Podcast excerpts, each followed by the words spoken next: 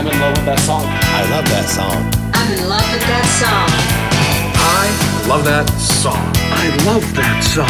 I'm in love with that song. I love that song. I'm in love with that song.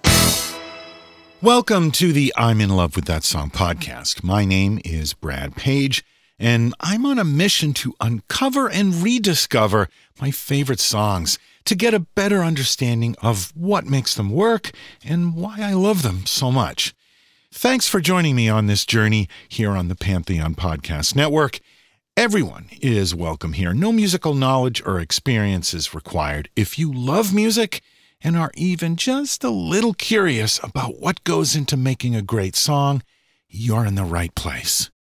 It's reality that we are all getting older. I don't care how young or old you are, we are all heading in one direction. And as we age, so do the artists that inspired us, that have moved us, and accompanied us through our journeys through life. Inevitably, we will lose these artists to the ravages of time. The rock stars of my youth are no longer young, and over the last few years, we have lost so many artists that were such a part of our lives. And it's just a fact that all of you will experience. Again, it doesn't matter how old you are or when you grew up. Someday, Janet Jackson will be an old woman. Someday, Britney Spears will be old. Someday, Taylor Swift will be an old woman. And that's if they're lucky, if they make it that far. There's no shame or insult in that. It's just the way it is. And nothing will shine a light on your own mortality than the death of an artist that you grew up with that remains young and vibrant whenever you think of them. This is all to set the tone for this episode because we're talking about Tina Turner today, who passed away recently in May of 2023. I have been working on this episode off and on for a while. In fact, I first got the idea for this show back in 2017 when, on a road trip, we came near Nutbush, Tennessee. We never actually got to stop in Nutbush, but seeing the name reminded me of the song, and that that would be a pretty good subject for a podcast episode, so it went on my list, which is a pretty long list of podcast ideas, but one good thing about songs is that there's no shortage of great ones. So this episode has been in the works for a while. It was about 80% done, just waiting for an opportunity for me to finish it up. And then Tina died. Which I'm always of two minds about these situations because I don't want to take advantage of or jump on the bandwagon or be seen as cashing in in any way on the death of somebody, especially an artist as important as Tina Turner. And make no mistake, she is an historically important artist. But she should be remembered, she should be paid tribute to, and she should be celebrated. So I'm going to go ahead with this episode. Keep in mind that most of this was recorded before she passed away. It wasn't originally meant to be a posthumous tribute, but I think it's still relevant today. So, in honor of Tina, let's take a road trip down to Nutbush, Tennessee with Ike and Tina Turner and Nutbush City Limits.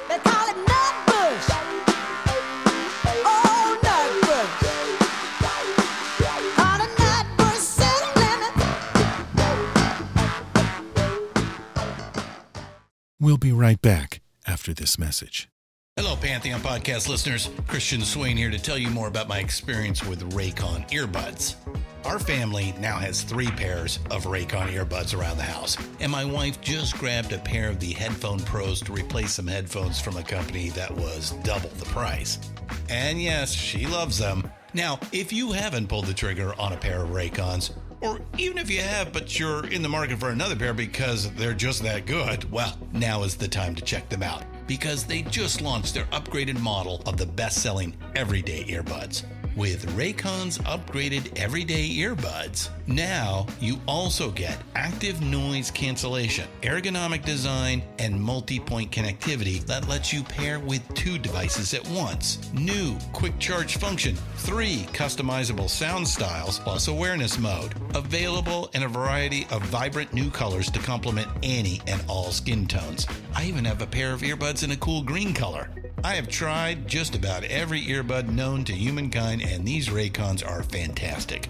Seriously, if you've been wanting to check out Raycons, there truly is no better time. You're going to ask yourself why you didn't check them out sooner, and Raycon offers a 30-day happiness guarantee. So, what are you waiting for? Go to buyraycon.com slash Pantheon today to get 20% off your Raycon order, plus free shipping. That's right, you'll get 20% off and free shipping at buyraycon.com slash Pantheon. Buyraycon.com slash Pantheon. Hi, this is Jimmy Kimmel, and you're listening to Pantheon Podcasts. Ike Turner was a journeyman musician. It was his band, the Kings of Rhythm, that recorded Rocket 88, considered by many to be the first rock and roll song.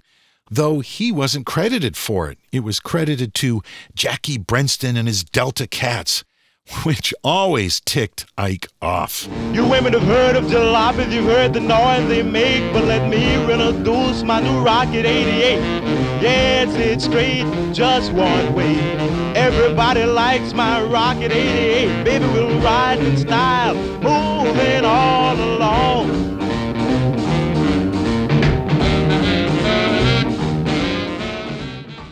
Ike also worked as kind of a talent scout for Sun Records and Modern Records and spent some time as a session musician, playing piano on records for people like B.B. King and Howlin' Wolf. He ended up in East St. Louis playing with his band, the Kings of Rhythm, and that's where he met Anna Mae Bullock in 1957. She became a fan of the band when she was 17. She saw them whenever she could, and then she began singing with the Kings of Rhythm. They made their first record together in 1958, a song called Box Top, with Anna Mae, nicknamed Little Ann, on backing vocals. Box top.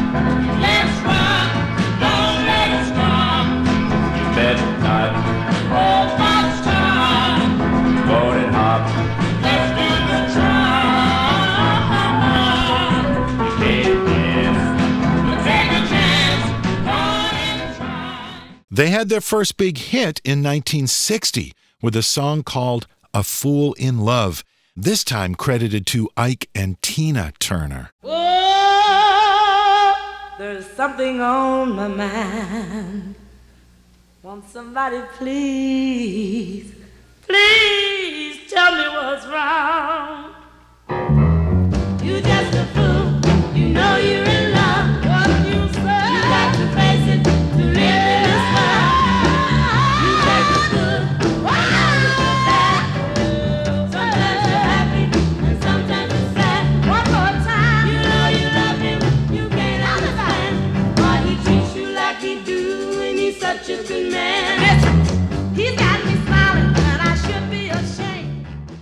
Ike was the one who changed her name to Tina. By then, she was already pregnant with their first child.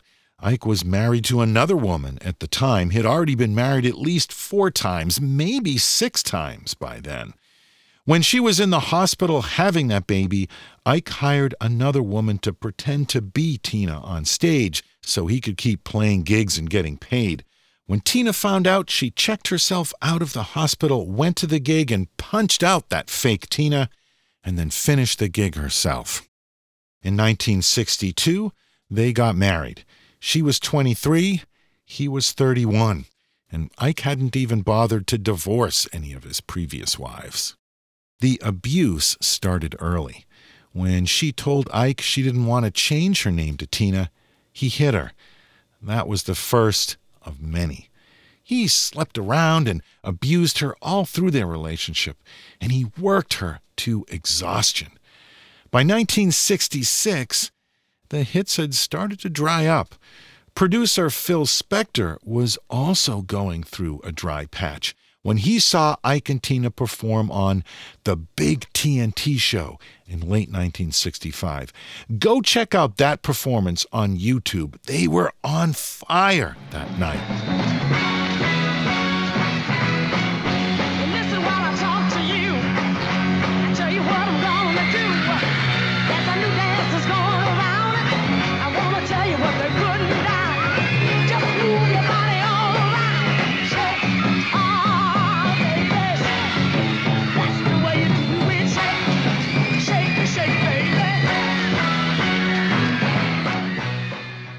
Phil Spector, being the control freak that he was, was not about to work with another control freak like Ike Turner. So they cut a deal. Spector paid Ike a bunch of money to stay away from the studio, and Phil would make the record without him. Though River Deep Mountain High is credited as an Ike and Tina Turner release, Ike really had nothing to do with making that record. Though the song didn't sell as well as everyone hoped, it's become a true classic. On Rolling Stone magazine's list of the 500 greatest songs of all time, River Deep Mountain High came in at number 33.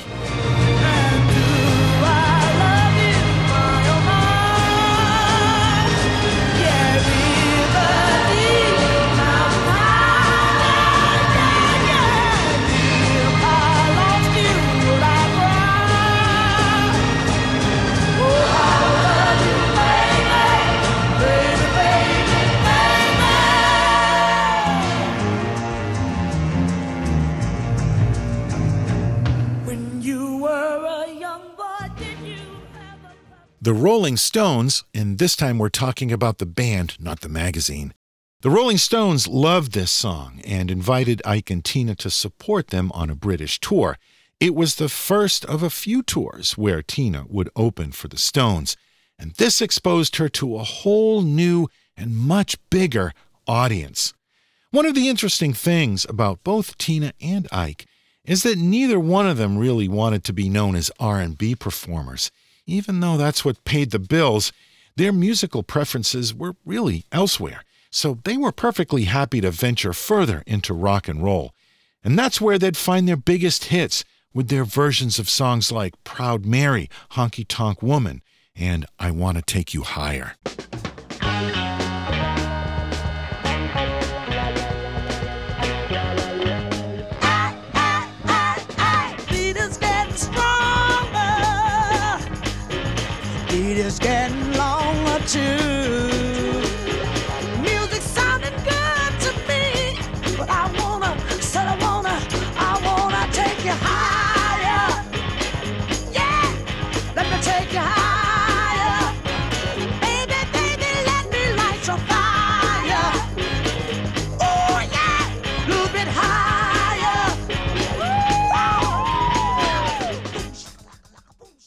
Ike opened his own recording studio, and Tina did some session work there, providing vocals, including for tracks by Frank Zappa.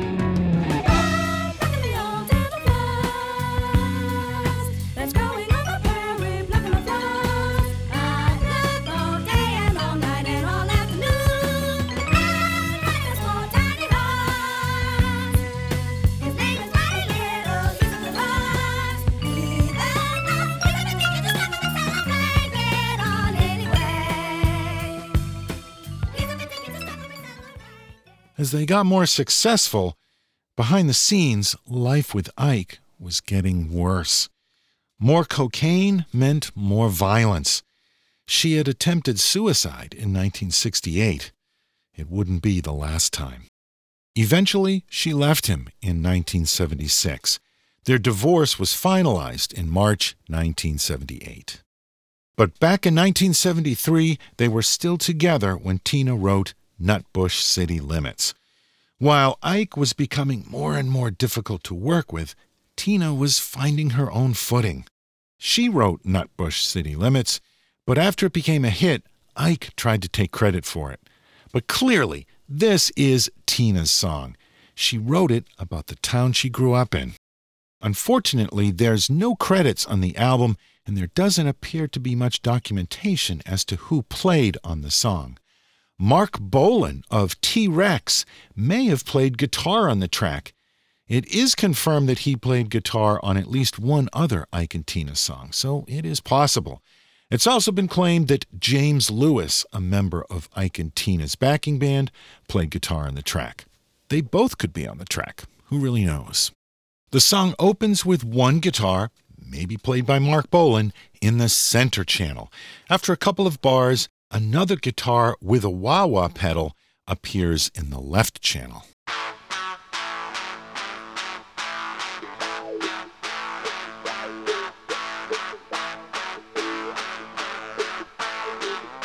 Here come the horns on the right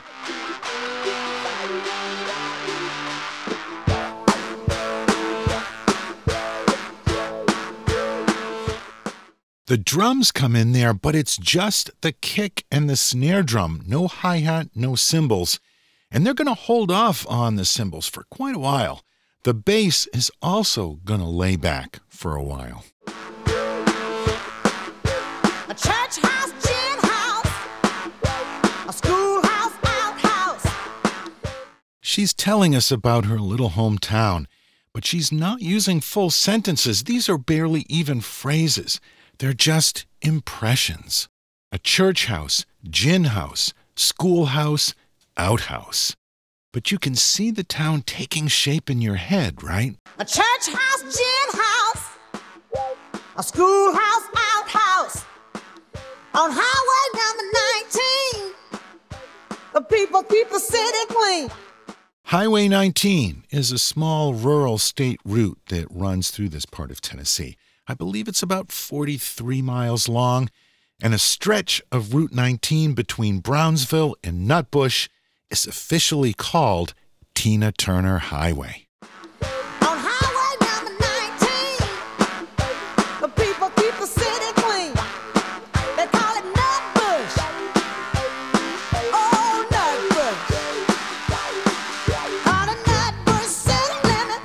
When she hits the end of the chorus, the bass comes in along with a clavinet.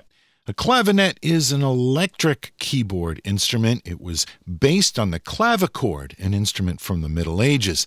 But the clavinet is a relatively new instrument developed in 1964. It has a very distinctive sound. It's almost guitar like, but not quite. It's really its own thing.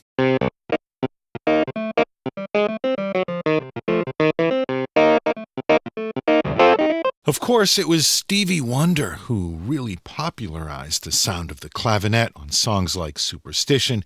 Here, the clavinet is kind of accentuating the bass guitar part.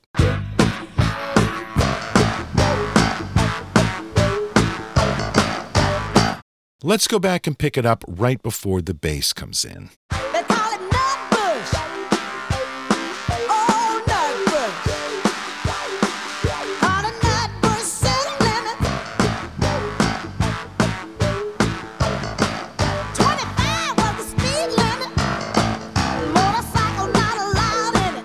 25 was the speed limit, motorcycle not allowed in it. I love that line. It's so specific. You can also hear that a low droning note on a keyboard comes in there. 25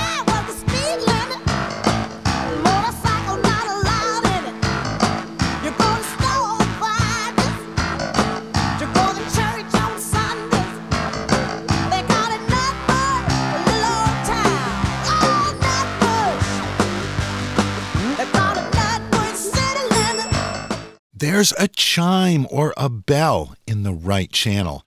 There's some interesting choices of percussion in this song, and that bell will continue to pop up in the right channel. And the drummer is finally going to play some hi hat coming up. Listen for that when the vocal comes back in.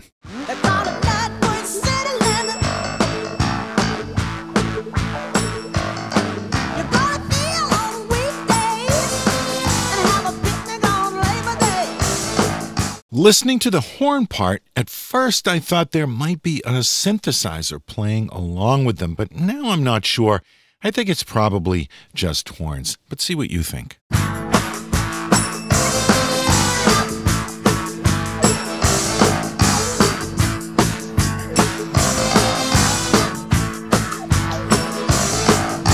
Let's hear that verse with the vocals.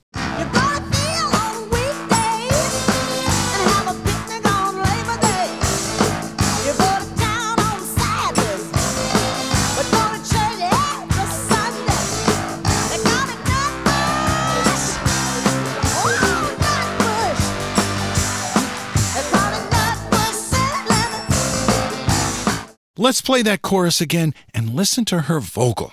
She does a nice little scream in there, and the way she cracks her voice on the word city, that is a Tina trademark right there.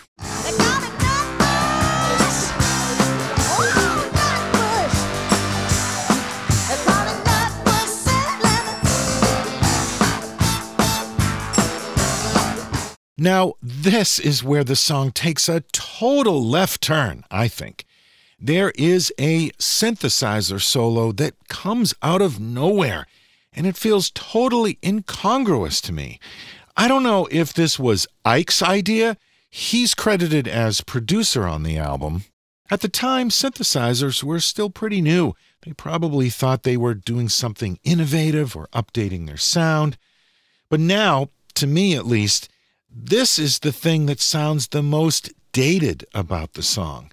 I guess there's a lesson in there about relying too much on conspicuous technology.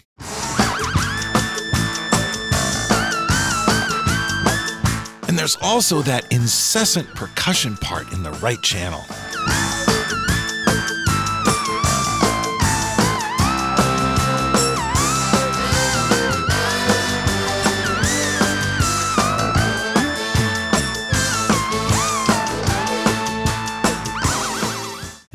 Brings us to the last verse, where that synthesizer is going to have a little back and forth with Tina's vocal. Know what Skipper say? You get caught, no bail. Southpaw and molasses is all you get in jail. And that last line, salt, pork, and molasses is all you get in jail. Again, so specific, and I love the way she sings that line. Southpaw and molasses is all you get in jail. Let's bring it home with the last chorus.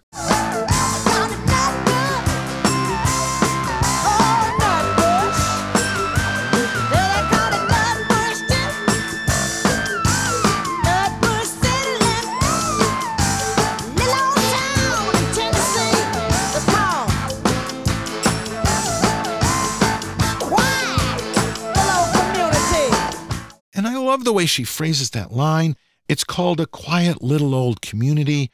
There's a long pause she puts in between it's called and a quiet little old community. And the way she hits the word quiet, it's just so great. The small, quiet little community. Let's pick it back up and play it out through the fade. A one horse town, you have to watch what you're putting down. An old nutbush. A one-horse town. You have to watch what you put down. An old nutbush. They call it nutbush. Ike and Tina Turner, Nutbush City Limits. Nutbush, Tennessee remains a small rural town. There's a sign over the town grocery store proclaiming it as the birthplace of Tina Turner. And then there's that stretch of Highway 19 that's named after her, Tina Turner Highway. I'm sure if you go there today, there will be memorials, flowers, and tributes laid out in her honor. There have been memorials and tributes pouring in from every corner of the world, and the internet is full of them. It's a safe bet that every music related podcast has discussed Tina in some fashion lately. So, I'm not going to explain all of the ways that she made a difference, all of the barriers she broke down gender, race, age, and how many people she influenced. There are other podcasts that have done that and probably done it better than I can. We'll never know how many women who, inspired by Tina's example, escaped an abusive relationship. For that alone, she deserves our respect. But it will always be the music that she'll be most remembered for, and that will be her lasting impact. Her records leaped out of the grooves with energy and intensity, and as a live performer, she was hard to top. Thanks for everything, Tina. And thanks to you for listening. The I'm in Love with That Song podcast comes your way twice a month on the 1st and the 15th of every month. So make sure you follow the show in your favorite podcast app so that you never miss an episode. We are part of the Pantheon Podcast Network, where you'll find an endless supply of great podcasts. Keep on listening, and thanks for being here for this episode on Tina Turner and Nutbush City Limits. A church house, gin house, a schoolhouse,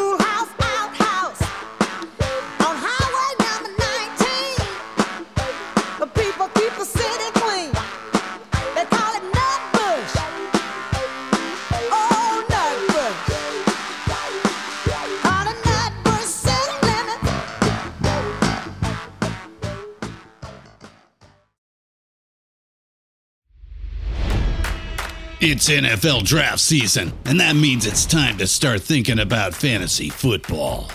FantasyPoints.com features industry leading experts and prognosticators using proprietary hand charted data to help you score more fantasy points. FantasyPoints.com is the place to go for whatever kind of fantasy football you play. Whether you play fantasy football, daily fantasy sports, or do a little bit of everything, Fantasy Points has the meticulously researched content to guide you to victory. And why wait for the fall? Fantasy Points also covers the new spring football league, the UFL. Join the guru, John Hansen, Scott Barrett, Joe Dolan, and other massive names in the fantasy football universe with an exclusive offer. Use code Pantheon for 15% off any fantasy points package, including the all in package, with access to every article, tool, and data nugget that Fantasy Points has to offer. That's fantasypoints.com and code Pantheon for 15% off at Fantasy Points. Fantasypoints.com, code Pantheon. Score more fantasy points.